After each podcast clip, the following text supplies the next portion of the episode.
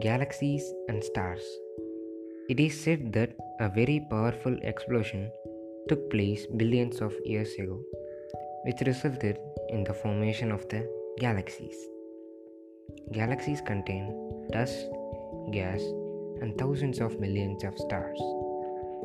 These galaxies are gradually moving away from each other since the universe is constantly expanding.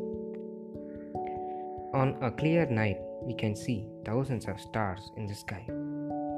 Most of the stars we see belong to our galaxy. Some of the tiny dots are in fact far bigger than the sun, but we barely see them because of the distance. Astronomers use powerful telescopes to look into the universe. Some of the galaxy they see are close to 100 million light years away. It is because of this that what they see today is in fact the light which left the galaxy billions of years ago. Astronomers are constantly discovering more and more new galaxies, each containing thousands of millions of new stars.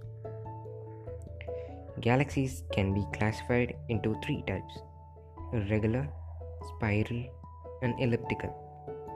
The Milky Way is a spiral galaxy, and our Sun, a medium sized star with its family of nine planets, is located in it. The galaxy is so big that the Sun is only one of the 100 billion stars it has.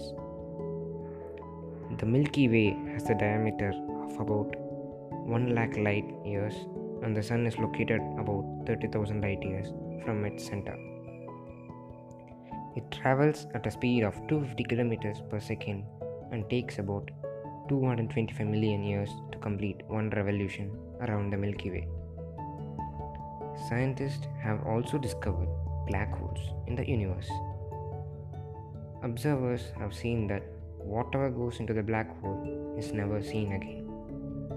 Besides the observation work carried out by the astronomers, in the recent decades, unmanned spacecraft and probes have been sent out into space.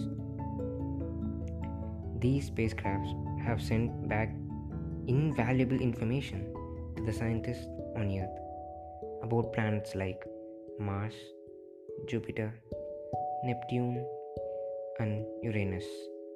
Thank you.